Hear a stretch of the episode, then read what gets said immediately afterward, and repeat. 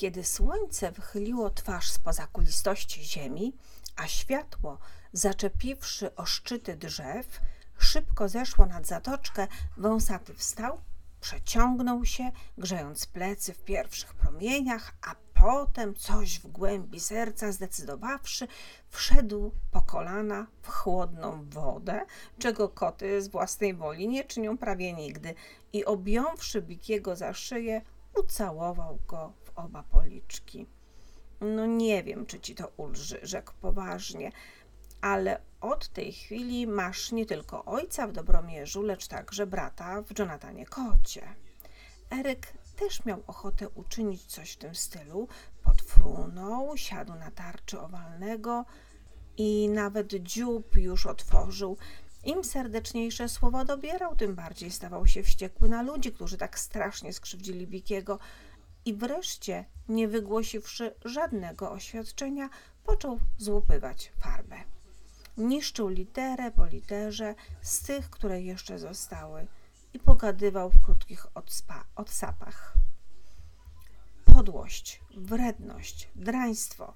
Co im ptaki zawiniły? Albo żółwie, albo koty. No co? Łup, łup, dziób, dziób. Wyzysk, oszczerstwo, nadużycie. Jak można zwierzę pracujące podstawić zamiast koła? Niech go tylko wypatrzę. To przysięgam na liście rodzinnego dębu, że cztery dętki naraz będzie do wulkanizacji woził. Łup, dziób, dziób, łup. Skandal, chuligaństwo, granda, głupota, las opylony cementem, chrząszcze nażarte azotoksem, pająki muchami pijanymi zatrute, ryby zafenolowane wytrują nas i siebie. Sytuacja bez wyjścia. Dziób, łup, cup, cup, łup, dziób. Nie ma sytuacji bez wyjścia. Mruknął Jonatan, rozciągnięty wygodnie na słonku. Bywałem w życiu w takich opresjach, że nie uwierzycie, jak wam kiedyś opowiem. Zasłoniwszy paszczę łapą, ziewnął delikatnie. Nie ma wyjścia? Eryk zmęczył się pracą i gadaniem, a nawet zasapał troszkę. No powiedziałem już, nie ma, odrzekł leniwie kot. Takiś chojrak?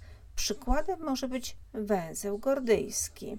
Zaczął Biki, pragnąc zająć czym innym i trochę uspokoić Eryka.